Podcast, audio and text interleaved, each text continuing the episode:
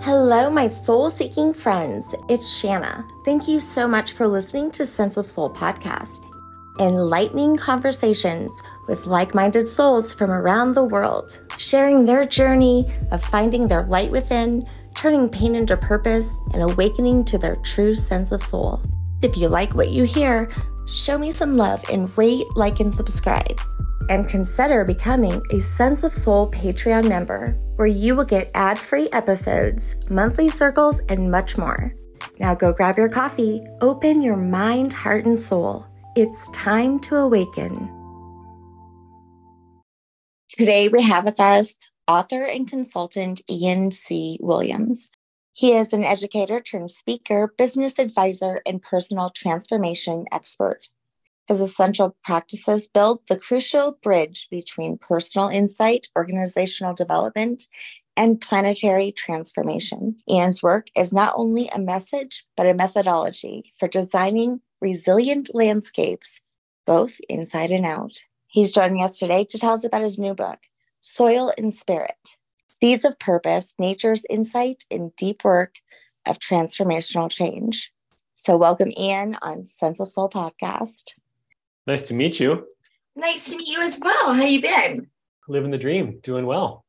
Nice. Thank you so much for coming on. I was reading some of your book this morning, looking at your website too, you know, and I have found this as well that oftentimes like maybe a method that we have discovered works for us in our life actually can roll over into all of our life, you know, into our work, into our friendships, our relationships into the world, right? I always see this like in a larger perspective. You know, like you heal yourself, in turn, this heals your family, your lineages, Mother Earth. From a theory of change perspective, though, you're right on, right? The book is about that kind of inward to outward process of transformation. Uh, we take a similar approach with our work with organizations too. And I use we because it is actually we, it's more than just me. Working with organizations to build capacity. We're doing that in a couple different ways. One is kind of a three pronged approach. The first is what we call process optimization. So just focusing on business processes and infrastructure, right? Organizational development type work. For those of us that have been in the working world, I'm sure we've all had that experience of what it's like to be in an organization that's not fully optimized, that feels a little clunky or redundant, or there's just friction or tension for what other reasons, whether it's business processes or people. So we like to focus on that first to create a little bit of bandwidth to have a more authentic, sustainable conversation about uh, phase two, which is employee well-being and engagement. So business process first, not always, but usually people second, um, because those are two sides of the same coin, right? And we don't have our own definition of what well-being looks like. We are working with a systematic process that allows these organizations to essentially design their own well-being programs. And we're just facilitating that process and then helping the organization and leadership integrate it into the day-to-day or week to week or month to month whatever it looks like. And then the third prong is social and environmental impact. So again really building this organization from the inside out strengthening those roots. And if we can do those first two things effectively what we've learned is that it makes for again much more bandwidth and a more sustainable conversation around what do we want the impact of this organization to be mm. outside the walls right? Beyond the widgets that they sell the service that they offer. We're using the exact same systematic process to design. We're just switching out the content right? Figuring out doing a lot of qualitative discovery and analysis what's important to the people within this organization because if we can figure that out, it's going to make it a lot easier to make those programs sustainable and long lasting. And then again, working with leadership in the organization to implement those programs over time. Uh, the idea being, if we can strengthen the business itself, the people within the business, and the impact that business is having, we can really increase the capacity and the reach and the positive impact of the organization itself. You said that very well. That's what I meant earlier. in so many words. But it's true. It's like it does have this domino effect. And I see that. And I feel like a lot of businesses, a lot of companies, even the spa that I work for, and my clients that I have, I've been hearing this so much that this more conscious corporate world, there's somebody, there's a lot more conscious people and they are caring about the well-being of their employees they're caring about what's behind the products and that really makes a difference for a consumer like me I have a client who's in the tech business, tech that doesn't interest me at all. However, I am fascinated by the things that he talks about when it comes to how he feels like his employees need to be cared for. They're doing like a mindfulness like every so often or whatever. And I think that that's amazing. So it's the creativity in coming up with a mm. way to have the employees not lose their shit so that they will produce more for you. Really, truly. And everyone's happy. Yeah. And the data at this point, I mean, that's, I think, the beauty of where we're at. The whole employee well being conversation has been around long enough to get a little bit of data behind it and science behind it. I mean, it's a no brainer, right? If you take care of your people, it's better for the business fortunately that conversation has really opened up recently and it's not only are you getting to the gym and are you eating healthy like right. those kind of gimmicky health programs but more so like let's support the whole person and what does that look like it's one thing that i've been optimistic and positive about over the last couple years because since covid george floyd it's really shifted the conversation about what is employee well-being what is the responsibility of the organization to support the individuals within the organization. So yeah, it's interesting that you say the tech doesn't interest you because that's actually one place that we try and focus our work because of the because of the innovation that can happen there at scale. We're passionate about climate change. And so it's going to be a lot of these mm-hmm. innovative technologies that we're going to implement at scale that are going to allow us to really address the climate crisis at the level that we need to. But at the same time, right, you need the people be with you along the way. And the people are what make it possible in the first place right? Like let's not ever forget that. And so but it's always interesting to see how you know different people interact and what motivates you doesn't motivate me and vice versa. Yeah but you know he's one of my most favorite clients. I mean this guy's energy is insane. But you know you get a few good people like that and your business overall's energy is going to change because he's going to fight for stuff like that for you. And even just my boss, she has, you know, she doesn't have a lot of turnaround when it comes to employees. She's had to say, I've been there for since it opened. And, you know, that says a lot for a company. Yep. Which doesn't happen so often anymore. Like back in the day, generations, they were staying their whole lives at a company. I think it's probably because you know the younger generations are a little bit more creative and they're free they're less conditioned so they find it easy. Well i'm not happy i'm going to go find another job. Yep. Absolutely. Absolutely. I mean one thing that we talk about a lot in our work is there are leaders in positions of power but there are leaders of culture and oftentimes those two are not the same within an organization. You know? Ooh, and they don't like to um, let go either some of those older generations so it's interesting, you know, it's interesting to explore that dynamic. And for those organizations that are able to leverage their leaders of culture, I shouldn't use the term leverage because that implies usury relationship, right? yeah. It's great. Then that would be a really solid foundation for a company if they could, if they could understand each other, and work together. You know, I think I talked about this book more than any book I've ever talked about because it was such an impact. I would definitely recommend it. It's called Generation We. Okay she's a social scientist where she did studies on the different generations. And her findings were incredible and shocking, but yet made so much sense. Because, of course, you know, uh, we're all different because of, you know, what we grew up in, what we saw, how the economy was at the time. And she wrote the book for the older generations to understand Gen Z because that's what she found in the end that these older generations needed to understand the younger generations and vice versa. You know i think we we toss it around a lot this notion that right the younger generations are going to be inheriting the world and what does that mean? And it's easy to think about that from a oversimplified perspective right? That almost like there's a day that the baton, the baton handoff happens. And the reality is, we're all living in this world together. And absolutely, the younger generations are going to be the one that inherit it.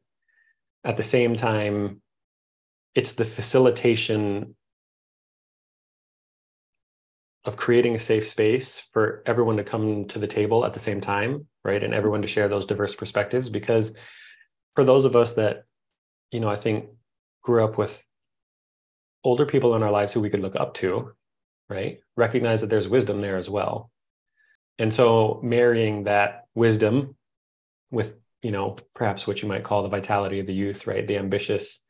Um, how many times have I been told, yeah, well, when you get older, it'll all make sense, right? we, we need a space at the table for all of those voices to be heard. And that, again, I mean, this is the term that we use in our work, but like that's a facilitation process.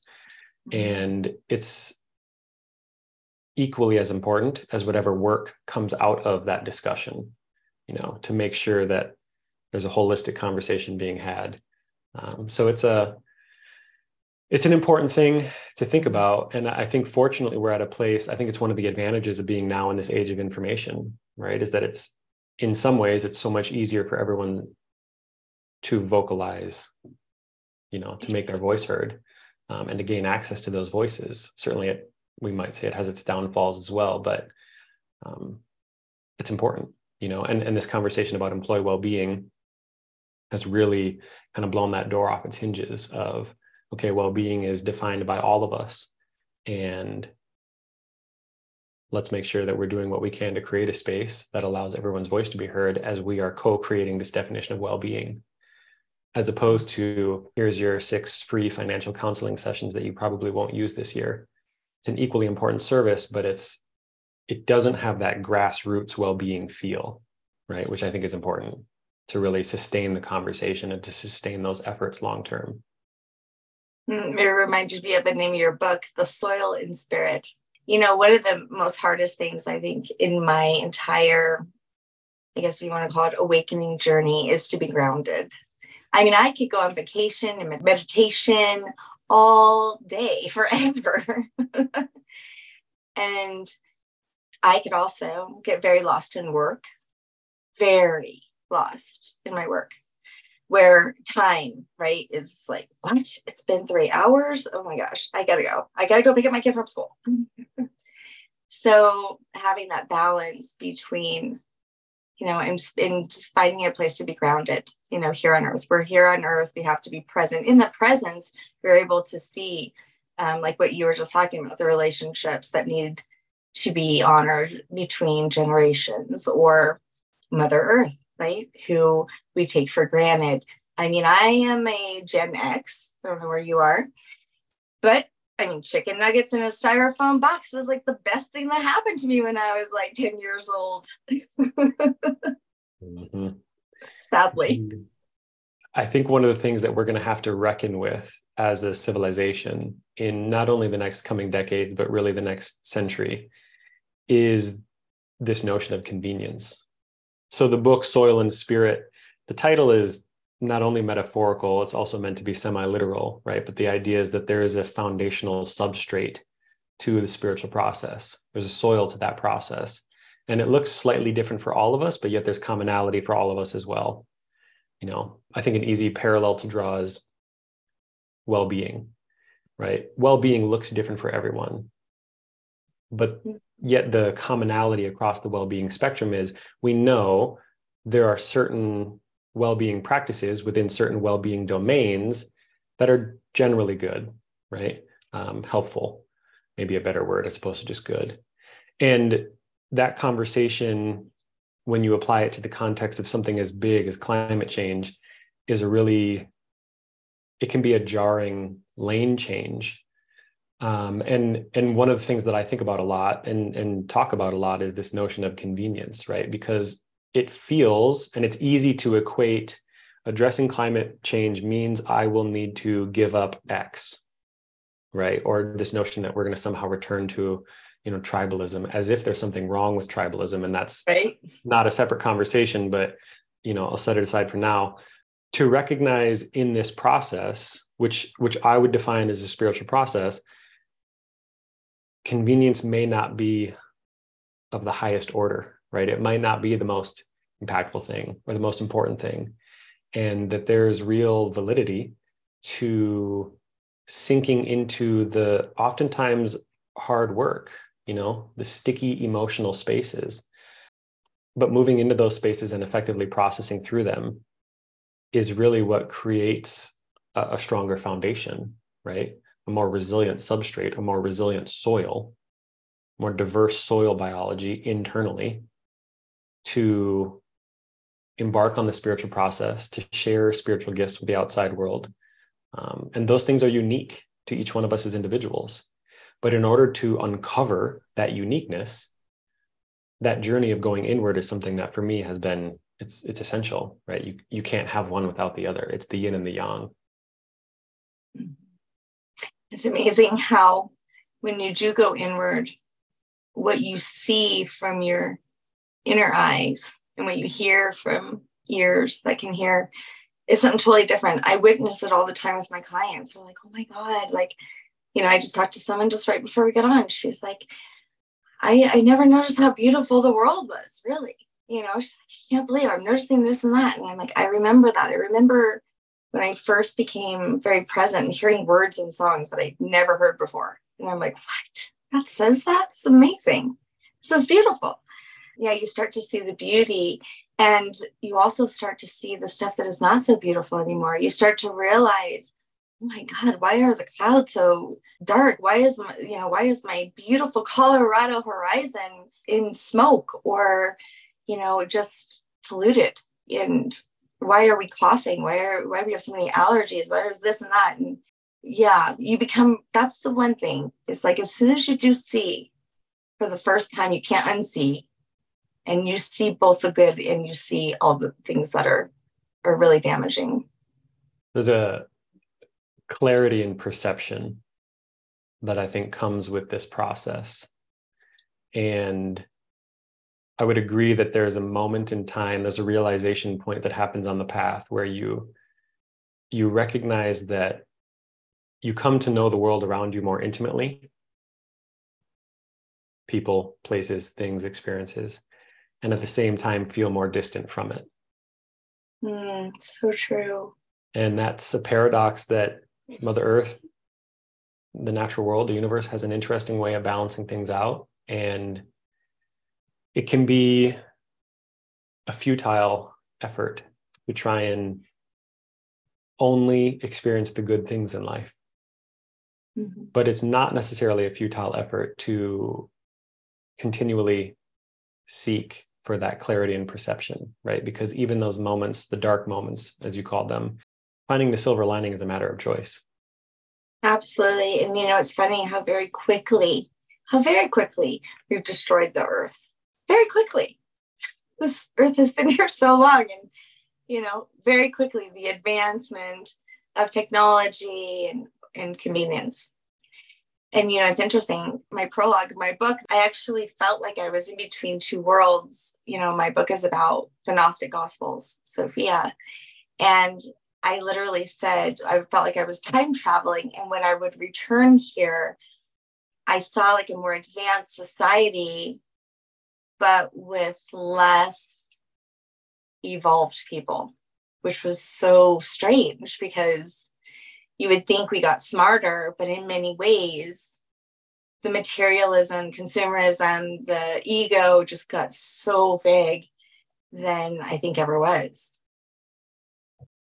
one of the central premises of the book is the greatest gift you can give the world is saving yourself. Mm-hmm. And you know, to hear you share that, it it just prompted a, a reflection point in me of that inward journey is something that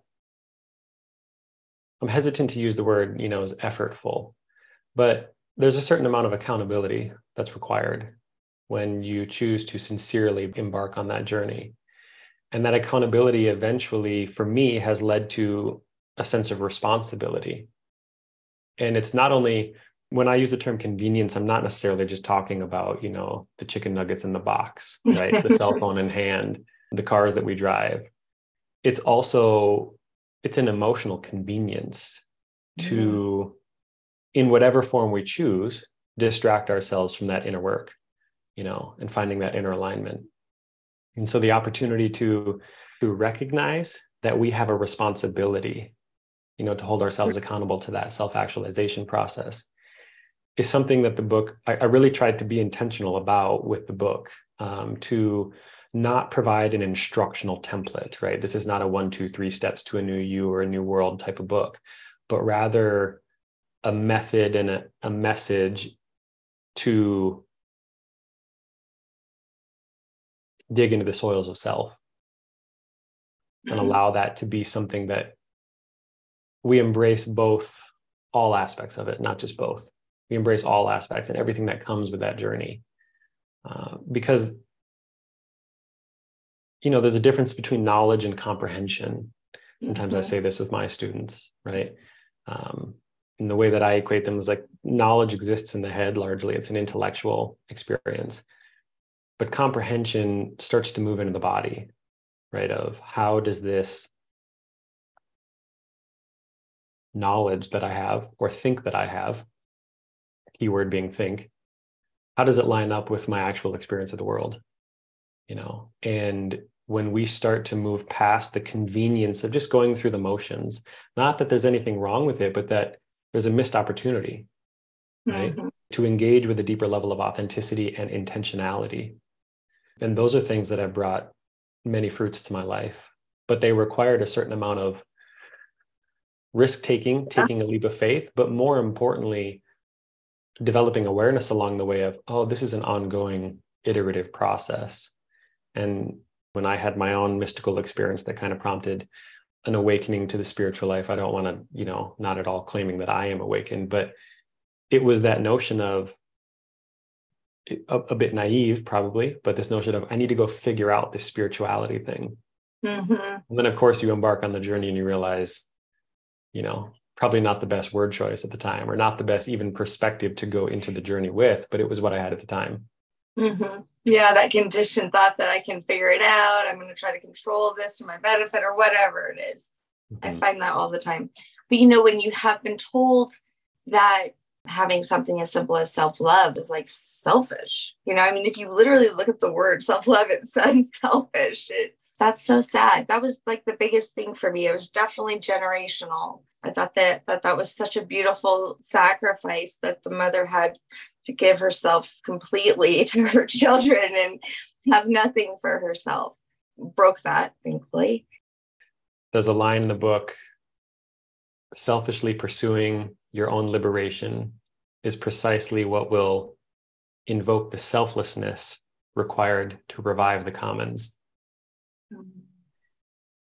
And I think it's easy to paint with too broad of a brush, you know, in that with that word selfishness, because there's so much value that comes with self exploration and discovery, which ultimately also leads to boundaries, which is a really mm-hmm. interesting conversation to have, right? If we're talking about the spiritual journey, um, at least it has been for me. Me too. And the notion of you know selfishly pursuing your own liberation creating selflessness again goes back to that notion of paradox right mm-hmm. the opportunity to realize that unearthing whatever is within you know letting it have time and space to breathe and giving it the attention that it needs in order to heal is what enables us to let go, right? To release those things. Whether you call them family lineages or emotions or energetic ties, the language isn't really that important, in my opinion. It's a matter of, again, going back to that sense of responsibility, right? And to your point about what you inherited from mother, grandmother, and now what you're passing on to your children, it's also interesting to think about how the the context and the container with which we have these conversations is always changing. You know the idea that um, certainly children now are growing up in a, a different time and age and era.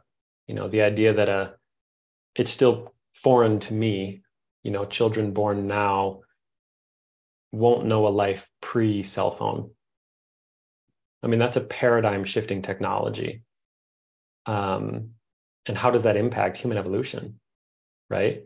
For again, in in all ways, all encompassing, uh, not just the good and the bad, but everything in between as well. That context is so important. You know, it's the backdrop as well as the stage which this whole thing is playing out on in many ways. And moving inward and ultimately you know to circle back to you the another word you used in there was awareness right? It all ties back to self-awareness. It begins there. In many ways it it ends there. It starts again from there. The opportunity to really experience self-awareness you know to to have self-awareness be something that's experiential not just conceptual is another interesting kind of paradigm shift, you know, a crossing of the Rubicon, which is hard to turn away from, right? Once you experience that, or once you see that, once you experience life more fully in that way, you know, going back is still a choice that we can make. But at the same time, with that comes an awareness that there's perhaps a bit of self sacrifice that we are then choosing, right? I mean, I know that it happens for me on a daily basis. My energy arts practices are something that are integral to my health and well being. My physical well being is something that's important to my mental and emotional well being. And I know on days when I lay my head down on my own pillow and I, I think back uh, over the day, it's like, well, probably shortchange myself here, here, and here, you know. And we need to be able to have those conversations authentically with ourselves. We need to be able to have those honest uh, realizations and dialogue with ourselves. And I think that's almost a prerequisite to having those honest conversations and dialogue with others, which I think those honest and difficult conversations with others are a prerequisite to really addressing some of these, you know, global challenges um, that that we all find ourselves amidst. And whether we're impacted as directly, you know, like for us living in the United States, um, we're we're insulated in many ways from the impacts of things like climate change and social injustice and inequities. But even here within the country we have massive equity gaps.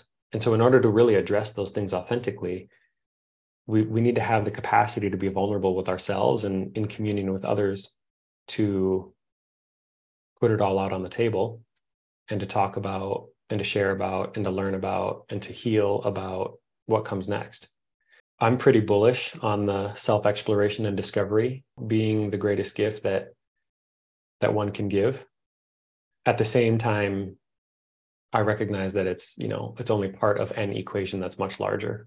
You know, how you treat yourself. If you can have an authentic conversation with yourself, right? You can have it with others. If you make sure that you're healthy and, you know, mentally, spiritually on multi-dimensional level, then you attract that. And so all everything around you also, you will see that reflection of you.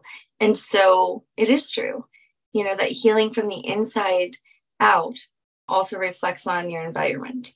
And I must say, so I've got three generations in the house.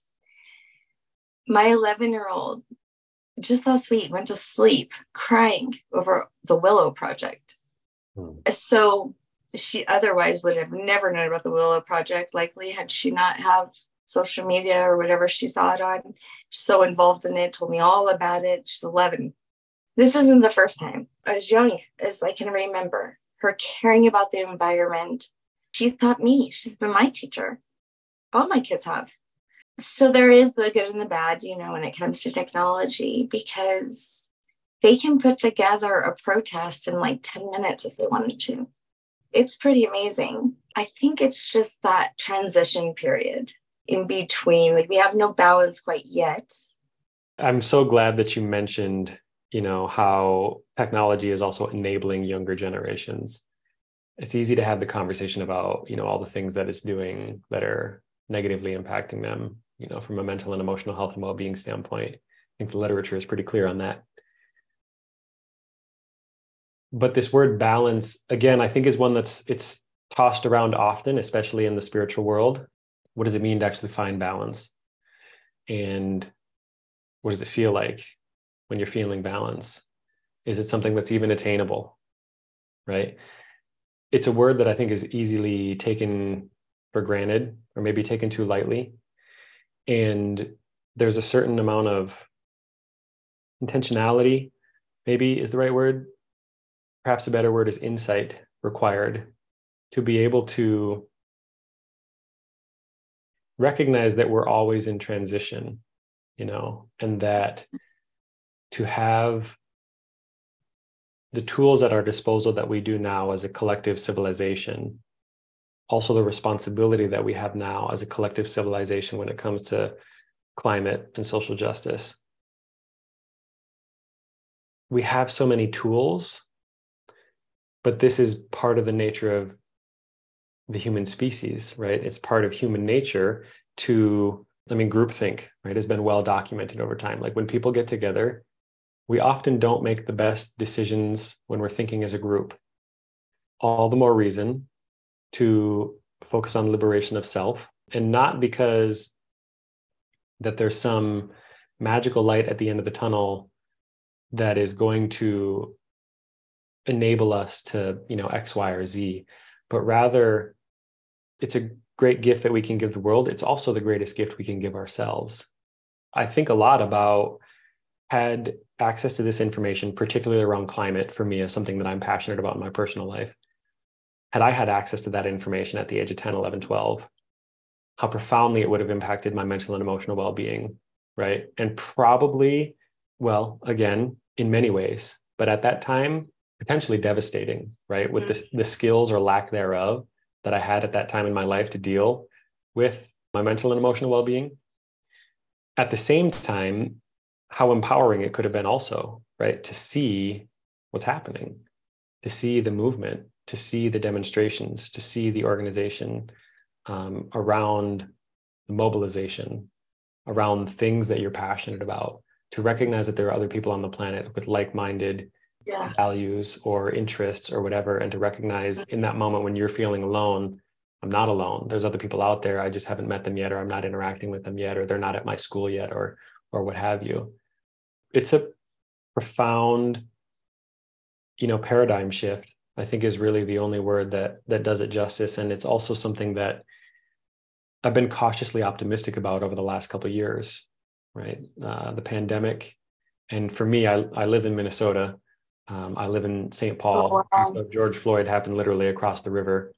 And to see how that impacted our community in so many different ways, to really experience what it was like for everyone to start to pay attention. You couldn't not pay attention to it. And I've always enjoyed the new year because it comes with this energy of change right? People are they're motivated and they're going to start off the year on good terms or whatever. I feel like the last couple years have been a collective experience for us to have an opportunity to do that. And we could spend you know easily hours dissecting what that has meant. And certainly i can only speak from my own perspective as a white identifying heterosexual cisgendered male in america. But collectively coming together to recognize that you know, again, to go back to the convenience factor, sacrifice might be required for some, but to recognize that that sacrifice is in the name of a greater good, I personally am willing to make that trade any day of the week. Yeah. It's so sad that, you know, something so tragic has to happen for people to be aware of things. When it's happening every day, we don't stop to see it. We're just so busy. I think that's the key. It's the busyness. Absolutely, this stuff is is happening every day and and has been happening for millennia. Right? We're a species, we're an animal just like any other. And peace is not necessarily something that is super common in the history of our species, right? So it's absolutely happening every day and paying attention to it requires effort for some because there are many who are experiencing it um, on a regular basis. And for me, I'm one of those people It requires effort. I'm privileged enough to live in a world and a society and an economy that has basically been created by people who look and feel and identify like me. Uh, and so it requires a lot of effort and intentional learning and awareness applied to expanding my equity lens, which has been a wonderful experience for me over the last couple of years. But to your point about how, you know, making the time for it and being too busy, mm-hmm. this age of information has also come with an age of distraction. At any moment in time, if we have a cell phone or access to internet or television or anything else, we can choose to check out. We can choose to let those things pass us by. And there's something to be said for there's something healthy about putting space between us and emotions that are overwhelming. But there's a fine line between doing that and escaping and avoiding. And that I think the convenience factor has promoted some of that. And the pace at which we live life has promoted some of that because this inward journey is not something that, you know, it's like, oh, well, this is a 10 week program. And by the end, I'll have it figured out. And we live in a society here in the West, at least, that is very outcome oriented mm-hmm. rather than process oriented. So recognizing that that process is ever present, you know, whether we're intentionally applying our awareness to it or not, it's still happening. It's a matter of to what extent, at what rate, etc. And that's a process that's really essential, I think, to this collective healing. And that's why I share my ancestry journey because in trying to figure out why would my great grandma, who I knew, she died when I was 19, why would she go to such great lengths to change her name, deny her culture, her race? And so I went back and went really deep for like six years, went deep. And basically, what came out of it was I'm a result of white privilege. They whitewashed because they knew they had more opportunity. So, in a time where George Floyd and other things on the news, where everybody could see, maybe some people were learning for the first time, especially, you know, the more west you go, it was like perfect opportunity for me to share my story, to connect with all races. I mean, I have so much different stuff in me. I'm the melting pot. And sharing my story has been so powerful for me to know where I came from, where this body came from, where my DNA came from, what they had to go through for me to be here. The stories of our ancestors are true, it's truly remarkable and powerful. Another thing I wanted to tell you is that just last night, I got a message from my kids' school. In fact, it was so late last night that I forgot all about it until right now. And I'm kind of concerned our governor Polis had made a new law or whatever that all schools needed to be checked for lead in the water. Well, my daughter's elementary school, their water system were affected with lead. And then I was looking at the effects that lead would have maybe on a child. It's worse for a child than like an adult. It's worse for someone elderly. And I have a child with autism I have a child with ADHD. You know, I have we have all these different, you know, learning disabilities and whatnot in my family in my house. And so I was very concerned. And I'm glad. I want to thank our governor Polis for for doing that for our children to be looking out, you know, because we don't know. We're ignorant, right? To sending our kids to hopefully a safe place. But then again, generations are different. We had fire drills, they have lockdown drills. The industrialization of America and and you know the developing world is something that cannot be understated in terms of its impact on environment and individual health. The, I think the real challenge about this, and I was just talking about this this morning, is the fact that the solutions exist at the intersection of public policy, the public sector, and the private sector. Yeah. The interesting component about you and I having this conversation is we also exist and, and meet them at that intersection as the consumer, right? The individual. And so we have used the term melting pot earlier. We have a melting pot of different sectors. And each one of those has its strengths and weaknesses and goals and objectives um, to create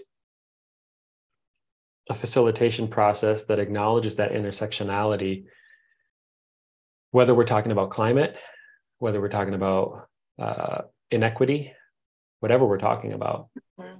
is half the battle. It's integral to the process. And to your point about, you know, being thankful for the governor and, and choosing to actually do the testing, I would agree. And it also is part of the reason why there's the ability to be emotionally vulnerable is a skill that is paramount because to move into these spaces that are often accompanied by discomfort, and if not discomfort, simply the unknown, mm-hmm. requires a bit of emotional vulnerability. To hear someone with a different perspective, right? I mean, when I really started doing my own trauma healing 10 years ago, it was emotional vulnerability that saw that process through. And then when George Floyd was murdered, it was a whole new definition of what emotional vulnerability was, right? Because all of a sudden I have to listen. Um, and and I don't I should be a little bit more articulate here. It's not that I have to it's like I chose to listen, but I'm listening from the perspective of my identity mm. and starting to learn more about how that identity has showed up in the world and the harms that it has inflicted over generations, which are forefathers and mothers for me, but I am now in that lineage. And so, how to be in a space where I can stay constructive, because that's really what's going to make the change happen, right? Mm-hmm. It's not enough, right? The whole concept of white fragility, for example, right? I can't just shut down and choose to avoid it. I could choose that, but I'm not going to because there's a sense of responsibility and there's a sense of camaraderie and community and connectivity that I learned through my own spiritual journey, but now I was able to see it in a new light, right, through the social lens. And it's absolutely appalling that it took, you know, the murder of an individual. And I think the fact that it was so close to home. And then it was not only, it's about a year later, we had another police shooting that was four doors away from the house that I grew up in that my parents still live in. So now anytime I go home to visit my parents, it's also there. And it's this constant reminder, as it should be, this is my role in the world you know and this is my identity and even though if i don't personally identify with it this is how i'm perceived in the world and i need to take responsibility for that perception of yeah. myself but again going back to this trying to tie that together this thread of emotional vulnerability is really an essential tool in the tool belt to address some of these challenges because if we don't have that skill set if we're not able to go into those kind of deep waters without mm-hmm. the life vest on then we're also never going to have the opportunity to really like find the biggest fish in the sea right? Like that was another uh, line from the book is something to the effect of searching without that self-awareness is like trying to find the biggest fish in the ocean but only searching the top 10 feet of water. Mm. you're never going to find it. And as we continue to learn more about ourselves as i continue to learn more about myself it was like okay i went really deep here but i haven't gone really deep here and so, what does that look like? And how do I take this skill set, as you were saying at the beginning, right, and recognize that that skill set translates to other areas of life? And I'm going to have to modify the toolkit a little bit. But the reality is, I've already started this process. I just need to figure out how to how to adapt accordingly. Right. Mm-hmm. Yes. You know, we had Elijah McClain here. He's on the spectrum, so that hit me hard and he also was a massage therapist, I am, for you know, been for over a decade. And just knowing massage therapists, I mean, we're all kind of the same kind of people. well, most of us. It just killed me. They profiled him and, and he ended up dying as a result. And, it, and again, it changes things. It does, you know, I mean, when we think of a lot of great people who have died for change to happen, you know, in a positive way. And I knew that when he died, that it was almost like a sacrifice, you know, in some way. Maybe his soul even chose to. Um, I don't know. But it definitely brings awareness and a consciousness into a community. You know, unfortunately, I think again, we're still in that transitional period, and transition is usually not a comfortable place. We haven't quite cracked through the cocoon yet. We're still struggling and that's it's a hard time you know any kind of transition is a hard time i remember every time I had like you want to call them awakenings. And each time there's this little uncomfortable space as I shed an older version of myself. And we are made of the same stuff as Mother Earth. So she's mad. You can tell she's mad, right? Too. And she's shaking in her glory and and trying to wash away the old. I you know, I'm being from New Orleans, I could tell you there were so many stories about hurricanes and a relentless people and a relentless people. People would ask, why would anyone even live there? I'm like, because this is the land they're from that they love. People say, oh, the muddy Mississippi. I love that Mississippi. And in fact, many people should love that Mississippi because it pretty much is the reason why we have an economy and that we even have a United States. The river that I refer to right across the river is also the Mississippi. One of the things that I'm passionate about in terms of thinking about the leverage points that are really going to move the climate movement forward, right, is also increasing awareness. And I think it's easy to think about nature as wilderness. One definition of nature is wilderness, right? And so here in Minnesota, we're fortunate enough to have the Boundary Waters, which is a vast expanse of still predominantly wilderness. At the same time, not everyone has the right or the privilege to experience nature as wilderness.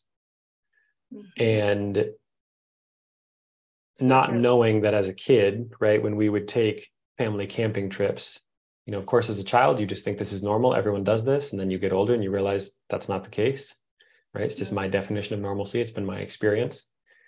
As I've been thinking about the different ways to connect people to nature, the different way that I interact with nature every day, you know, it's not like I'm a Thoreau out in Walden Pond. Uh, I live in the city, you know, and, and I spend a lot of my time doing virtual work is through food mm-hmm. right? And food is an opportunity for us to interact with the natural world every single day. And here in the Midwest, one of the things that I think a lot about is the Mississippi River Delta. And we have a very rich places in the oh. country still have an extremely rich soil and soil fertility and conventional agriculture practices. I don't, I'm not painting them with an entirely broad brushstroke, right? They're not entirely negative because they have fed and continue to feed mostly many animals, right, which feed many people. But to think about the vast expanse of the Midwest and the upper part of the Mississippi River Delta and the amount of nutrients, if we just think about farming alone, the amount of nutrients that are going into the ground, into the soil, eventually making their way to the Mississippi River, right? Whether it be at the headwaters or south of the headwaters or north of the headwaters, it doesn't matter, or downstream, right? Further down the states. It's a beautiful illustration a natural illustration of interconnectedness, right? The decision that a farmer is making in Montana can impact someone living in Louisiana. Mm-hmm. You know, and to think about the cancer rates that are astronomically high down there in the southern tip of the Mississippi because they're just collecting all of the chemicals that have been flowing. And so it's yeah. things like these that not only keep me up at night, but also mm-hmm. get me out of bed in the morning. Mm-hmm. It's not enough to just say, hey, that's a bad thing, but what am I going to do about it? Well, I can't really do anything. To say, okay, this is something that needs to be addressed. What can I do about it? You know, and again, I think it's it's really easy too to just blackball farmers, right? Well, if they just change their practices X, Y, Z, well, we have to have this conversation about context. We need to think about the industry space that they exist in, right? And we need to think about, for example, I just learned the other day, wheat farmers, let me be more specific, will often spray their fields shortly before harvest because it dries out the crop and makes it easier to combine. So I had known that for several years, but then I was talking to a friend who used to be um, in the commodity space. And he said the other reason why they do that is because they get a higher price point for their grain the drier it is. So again, we need to understand the context circumstances that we are all existing in that are impacting our decision making. And it can be overwhelming to drink from the fire hose of, you know, information in terms of that context, but also empowering to drink from that fire hose and to learn why certain behaviors are incentivized, why certain decision making processes are incentivized, why certain groups of people are incentivized to make certain decisions. And the more I move through this process, the less interested I am in trying to point the finger at all of the quote unquote bad things that are happening. Mm-hmm. And the more invested I am in just trying to be part of the solution. Yeah. I had a teacher tell me years ago at a training there are people who need to be in the streets protesting the current system. And there are people who need to be building new systems. Right. And one person can't exist on both ends of the continuum at the same time. It's too emotionally taxing to do both. It was one of those messages, right, that just kind of a turning point in life and that sticks with you for for a long time after the fact. And it helped me realize that I'm really passionate about building new systems. But it also, over the last couple years, has changed in the way that I kind of perceive and define what building new systems means.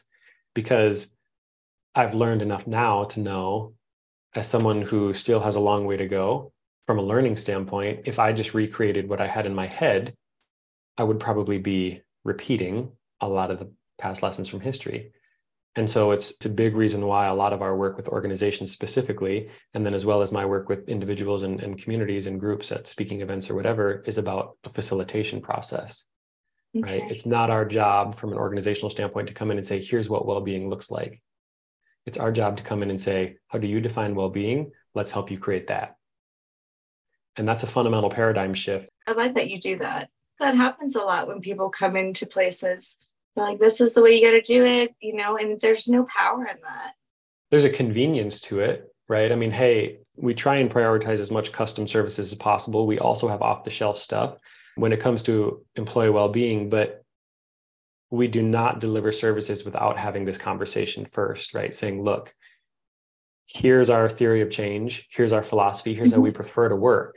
We recognize that not every organization has the capacity to do that or the desire to do that at the same time to your point about you know trying to give the power back as to go back to the equity conversation as a white identifying american male it's my responsibility to leverage that privilege in such a way that enables uh, or facilitates a process that allows other people to find their own definition of well-being. And i'm still absolutely on a journey of discovering what that looks like for myself and what that looks like as a team in terms of the work that we do. Fortunately, we're not all white male identifying, but there's a richness and an authenticity of that process that it doesn't happen without the co-creation.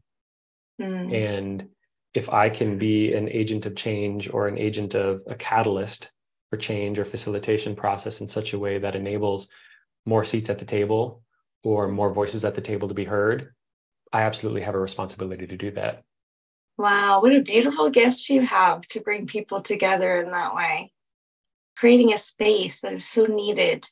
You know, it's interesting when you mentioned about the golf. Driving the Ancestry mini series. One of my last episodes that I did, oh God, I was so sad. So my family is from Plaquemines Parish. This is where the roots of it, right at the Gulf of the mouth of Mississippi. And my cousin that I actually found through the ancestry DNA he went before the government. A brief note about myself. My name is Clarence Duplessis. I was born in a small fishing community named Davant, just north of Pointe-a-la-Hache, Louisiana in 1945. My family settled in Plaquemines Parish six generations before me. After high school, I joined the United States Marine Corps and served a tour of duty in Vietnam. While in the military, I met my beautiful wife, Bonnie, who was in the Navy. After the military, I worked here in Chalmette for Kaiser Aluminum. I was laid off in 1989 after the plant was shut down. After that, I went to full-time commercial fishing. In 2005, my wife and I lost everything we owned to Hurricane Katrina. Then just a few weeks ago, we were faced with the Deepwater Horizon oil spill. This one was the worst of all these stressful and economic tragedies. Now, before the critics lower their heads and say, no way, I'll explain. During my tour in Vietnam, I was faced with an enemy that wanted to kill me. This was a problem with a solution. Kill them first, survive for 13 months, and the problem was solved. When Kaiser Aluminum shut down, I had a young family to feed, clothe, and educate. This also was a problem with the solution. I had experience with fishing, oysters, and also shrimping. I had salt water in my veins from birth. I went fishing. My children paid their college tuition by working as deckhands on the boats. And I might mention they loved every minute of it. In 2005, Hurricane Katrina hit us with a crippling blow, a major problem. Even then, though the entire region was wiped out and the insurance companies packed their bags and left us, there was still a solution. And just in case there's anyone here who has not yet noticed, the people of South Louisiana and the fishing communities of South Louisiana are some of the hardest working, most defiant, yet kindest people on God's earth. After the storm, we faced the difficult task of rebuilding, but that was the solution. Now, five years later, we're facing the Deepwater Horizon oil spill. This is the worst of our problems because there are no answers, no solutions, only questions. As we watch our livelihoods and even an entire culture being washed away by crude oil and chemicals that no one knows the long-term effects of, we ask, will we have the mortgage payment next month? Will we be able to go to bed tonight instead of falling asleep in front of the TV hoping for some good news? What if they don't stop the leak? How long will this last? Will I be able to go oystering next year or ever again? How long will it take the fisheries to recover? Will BP come around with the much needed monies they promised? Will BP do the right thing? Or will they also pack their bags and leave us like the insurance companies did? What can I do to survive? What if we get a tropical storm or hurricane in the Gulf? How can I get a loan when the SBA still holds the mortgage on all my property from Katrina? I have a thousand questions and no answers. I hope now you can understand why this is the worst tragedy of my lifetime. I thank you for your time and may God bless you all. The oil spill had destroyed the Gulf and its wildlife, killed, I think, a million pelicans. Saddest thing to hear a man who had lived through so many things and Mother Nature showed her wrath in that community over and over and over. And those people are freaking relentless. It's amazing. I went and visited, you know, during my pilgrimage of discovering my roots. And this guy, the constable, took us to the old graveyard. And, you know, all the graves in Louisiana are above ground. And he goes, Well, all over here is your people. He goes, and I, and I put back these graves the best I could because I found them about 250 yards down the road during Katrina. but it was man who who caused this environmental change. It's it's devastating. And I get that a lot of people, you know, are, are for oil in America and all these things. And um, at one point, that was the most richest part of America. People don't even know that either. Plaquemines Parish. Very sad. Yeah. To think about how the interconnected nature, right, of life itself, specifically the natural environment, and to to address the social component first, you know, reparations, restitution are absolutely part of the process of reconciliation. Mm-hmm. So to separate those is absolutely unfair, as I'm learning. And I think that that same lesson can be applied to the natural environment as well. There's a opening line in the book, something to the effect of, "We're at the developmental stage of a toddler. We pull out all of our toys and we neglect to put them back." Right? Toys being the the analogy being we're pulling out all of these quote unquote natural resources. we're not putting them back, and the impact that that has. And I remember coming back from Standing Rock and was riding with a First Nations gentleman named Wobleza. And he he taught me that lesson, that notion of natural resources. It's a term that you people use and you need to stop using it because it fundamentally defines the earth as a reservoir to deplete. Mm. It's a the natural world is something to take from. Again, to go back to this interconnected nature, right, of life and existence. I had someone just ask me this morning, right? Well, what about the last ice age? Hasn't the climate always been changing? My response was yes, absolutely. And the science and data still tell us that we are impacting that change at this point in time. To me, it's beside the point. Like we're screaming at the same moon. It just depends on which side we're standing on, so to speak. Mm-hmm. And the opportunity to, again, not just recognize that conceptually, but to do the work that's required to move into an experiential awareness around it mm-hmm. is an essential component of this process, right? I mean, to think about again, is something I think about a lot being here in the Midwest. Certainly, our climate is changing like everywhere else. And I just read within the last year that Minneapolis is actually one of the faster warming cities in um, the United States. But we will be a place, we already are a place for climate refugees because we have an abundance of clean water. Our soil is still relatively fertile. You know, it's not going to be I mean, it's certainly getting hotter in the summers, but we're not dealing with the, you know, temperatures that they're seeing in Louisiana, Florida, Arizona, etc. Um, our climate is still. I'm not going to use the term stable because it's certainly intensifying like it is everywhere else as well, but it's still livable. We need to be sure that we're preparing for that because people have the right to come here. And we have again a responsibility to recognize that this is a shared land. I mean, let's not forget, and perhaps it's a shame that we've gotten this far in the conversation without saying this, but like, let's not forget that those of us that are having this conversation, like, this entire country was built on the back of stolen land, right? And First Nations people not only have um, a right to be here, but also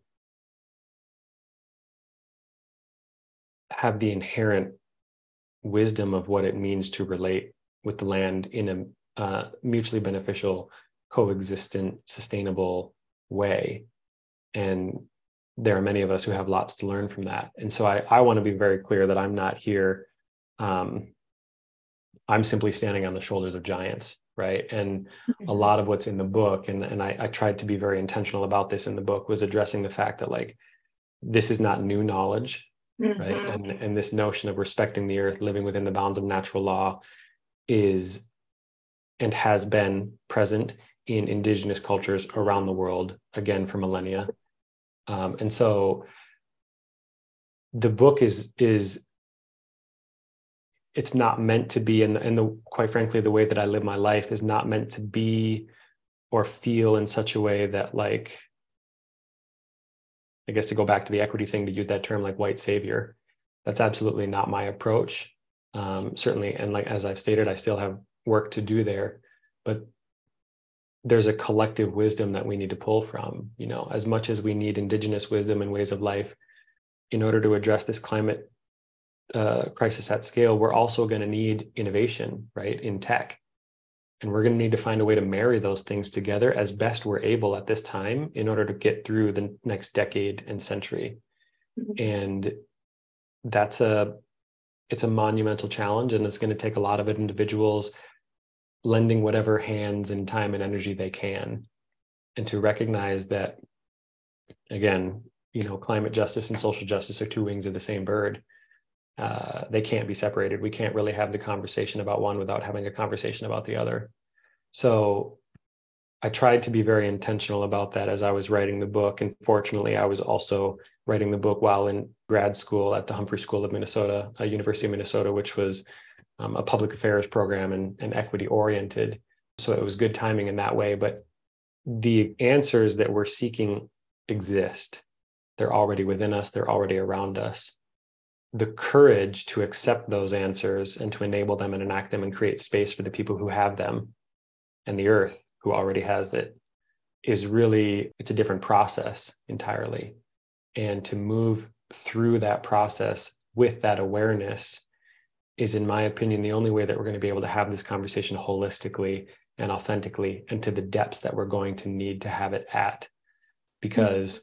there's too much we'll use the term earlier whitewashing right in the climate space there's too much greenwashing and we need to do whatever we need to do from a climate perspective but we have a huge opportunity and again responsibility as we're addressing the climate crisis to address so many of the other things that have led to the climate crisis along the way. Right.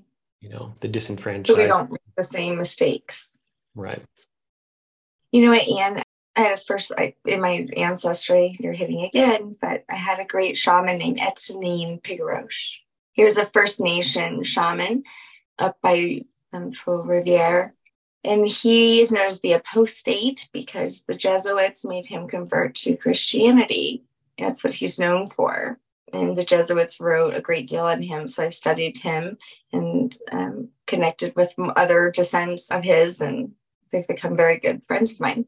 So another thing, just super heavy on my heart, you know, about that and the reparations.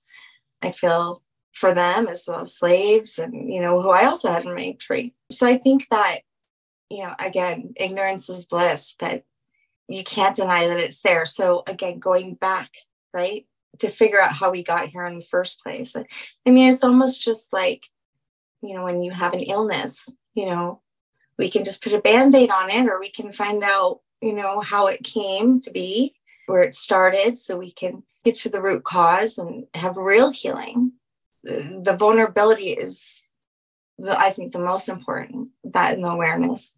The awareness and then of course the ability to share like you have and like i have.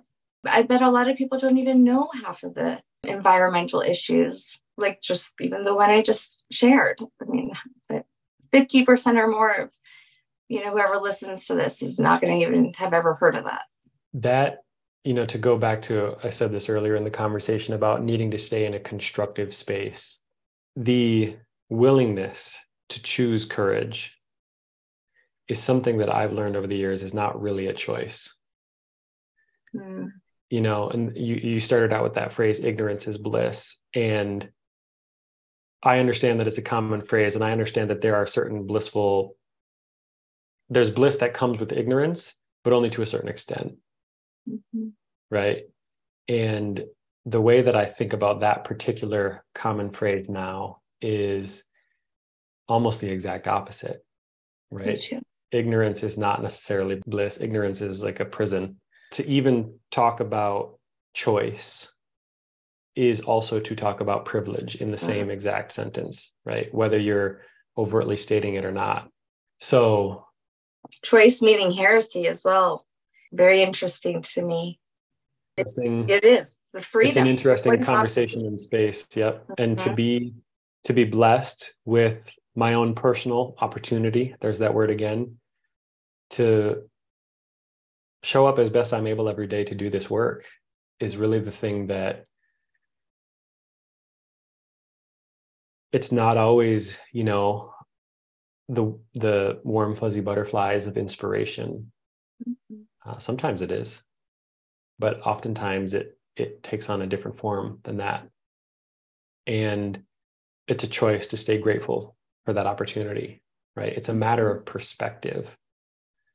Um, we were talking earlier about the word balance and how I feel like it gets kind of tossed around in spiritual circles. And I think another one is, uh, you know, positivity or happiness, right? What's the meaning of life to be happy? Mm-hmm. I would opt for purpose before I opted for happiness. It's not to say that they're mutually exclusive, mm-hmm. but it is to say that there's a matter of priority that I perceive. Perception is changing, of course, day by day, hour by hour, to have as a collective right now, to have the insight that we are alive at a time in the evolution of our civilization where we get to decide whether we're going to survive and thrive or not. We have the sixth mass extinction knocking on our door. And on my healthiest of days, I remember the fact that the earth has gone through five mass extinctions already, and each time she creates something more beautiful than the last. So I don't necessarily think it'd be the worst thing in the world. But why would we not make the choice to see this process through, as difficult and challenging as it's going to be at times, and as rewarding and as blessed as it's going to be at times? You know, mm-hmm. those things also coexist together we're going to experience them together but to circle back to the younger generations right and, and again another notion from the first nations people is this notion of seven generations and beyond mm-hmm. how do we structure our life and our decision making in such a way that not only can conceptualize that but can really integrate it into our decision making into the way that we conduct ourselves interact with one another impact the physical landscape. To me this is a spiritual process. And i'm totally open to different definitions. You know it doesn't matter to me. I have many good friends. We have long spirited debates spirited debates about whether spirit actually exists or not right? It's healthy i think is what it is right? And healthy doesn't always feel good. Maybe that's the way to say it. Yeah. Well and i think that the beautiful little conditioned american box didn't include anything ugly in it right no ugly history to know uh, don't get me started about the holidays, actually, and the traditions. I had someone tell me the most beautiful thing the other day, and I, it really stuck with me. The loop that we are on as a society, many times habits and loops and stuff start with traditions. And she suggested that maybe we change our traditions or be more authentic, maybe to our own family's traditions and making our own and getting out of the loop I loved it and want to adopt it because it's not that I don't love the togetherness of holidays and whatnot, but you know, can we truly be authentic, you know, in celebrating something that is not authentic? yeah, or authentic to some and not others, or yes. From an organizational standpoint, uh, phrase that has resurfaced for me called right sizing as opposed to downsizing an organization, we're right sizing the organization. So effectively, they're synonymous terms. And again, in our in our work with organizations, I mean, theoretically, you can right size upward too. I've just not yet heard it used in that context. Um, from an organizational standpoint, in that space, in the work that we do, to have the conversation of, you know, it's not it's not only is it not enough to just change the language of something, but to do the same action, it's also inherently disrespectful. You know, and so one of the things that we're consistently trying to do, particularly in organizations where we're brought in to help with culture related pieces, is not only facilitating uh, the process, which I mentioned before, but is also uh, helping people in positions of hierarchical leadership to recognize that the axe they swing within the organization is in many ways larger than a frontline staff person. And to do justice to the process of addressing an organization's culture requires a reciprocity. You know it requires an honest look at equality and inequality and i want to be very clear that we're also fortunate working with organizations of all types, working with leaders of all types. There are amazing leaders out there, and we've been fortunate to work with them as well. Again, humanity exists on a spectrum. But to your point about authenticity, right, and renaming things, that was just one thing that surfaced for me that's been kind of a, a theme that we've been working through in the workspace recently is this notion of right sizing and what does it look for this particular organization and how is that manifesting in terms of the actions of leadership? And and you know at times and and we've had to do this before as well is is this the right organization for us to be working with? Because mm-hmm. we're uh very clear and explicitly upfront around you know we do this work in order to create systemic change.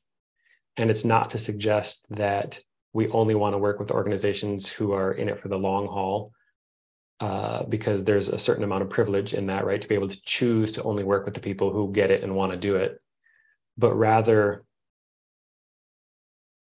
are we the most effective agents of change for this particular organization? And if not, we're actually doing them a disservice by continuing to fill this role because they're may be a better you know service provider out there who actually can meet their needs and help give them what they're looking for.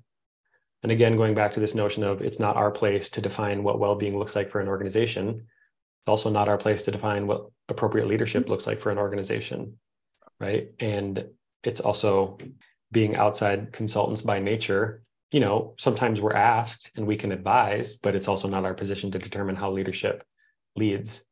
So it was just an interesting parallel that came up for me as you were talking about you know those cultural components and that's a lot of what our work is about from an organizational standpoint you know it's really culture work but we're we're accessing it through these different doors mm-hmm. and i think a lot of what we've been talking about you and i today in this conversation is also culture work right mm-hmm. how do we address the internal landscape one of the sections of the book in order to create a culture that can effectively address yeah. some of the challenges that we're facing and culture often is synonymous with behavior modification and those are challenging things by nature for human people to do if they are either not prepared or committed to the process. Mm-hmm.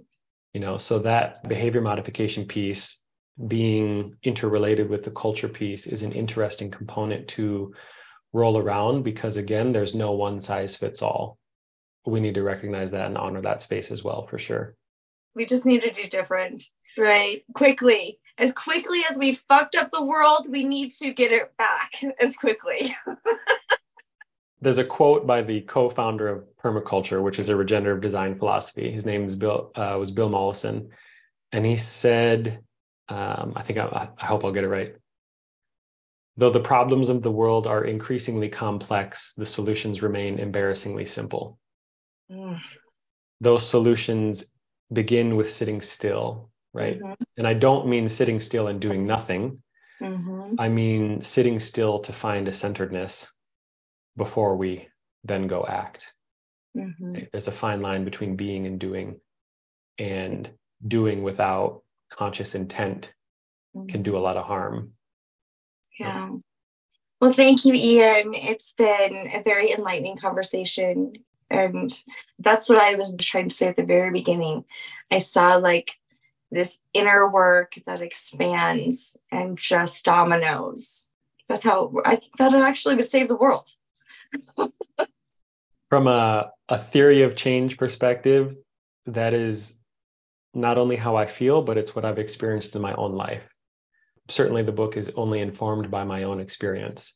And I shouldn't say only, but it's informed by my personal experience. And so that is really also how I chose to structure the book from inside to out right? And perhaps we could have started with this, but the internal landscape is the first section, which leads to the social landscape, external landscape, spiritual landscape. So the quintessential, you know, stone dropped in a pond creates that ripple effect. Mm-hmm. That theory of change from an inward, internal landscape transformational journey and process is naturally going to impact the world around us. And I feel strongly that should we choose to start there, as opposed to running around and trying to fix everyone else's problems, that it's an impactful place to start.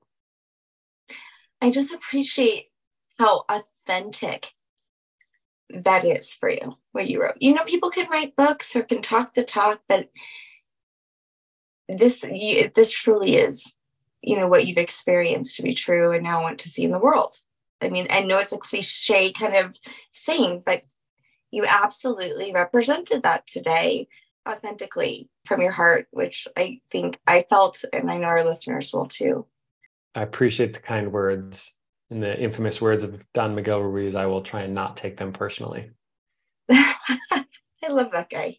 Hey, can you tell everybody where they can get your book and where they can find out more about you? Absolutely. Uh, Soil and Spirit. The subtitle is Seeds of Purpose, Nature's Insight, and the Deep Work of Transformational Change.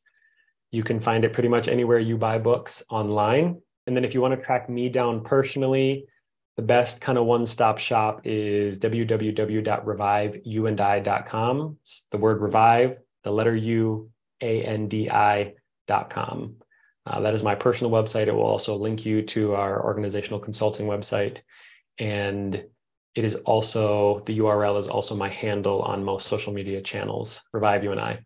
All right. Well, thank you very much. Yeah, thank you for bringing this awareness to us. I think it was very important, and I couldn't be happier to help you get the word out. So, thank you. I appreciate the opportunity. Thanks for your time. All right, nice to meet you. Me too. Thanks for listening to Sense of Soul podcast, and thanks to our special guests for joining me. If you want more of Sense of Soul, check out my website at www.mysenseofsoul.com, where you can work with me one on one or help support Sense of Soul podcast by donating to my coffee fund. Thanks for listening.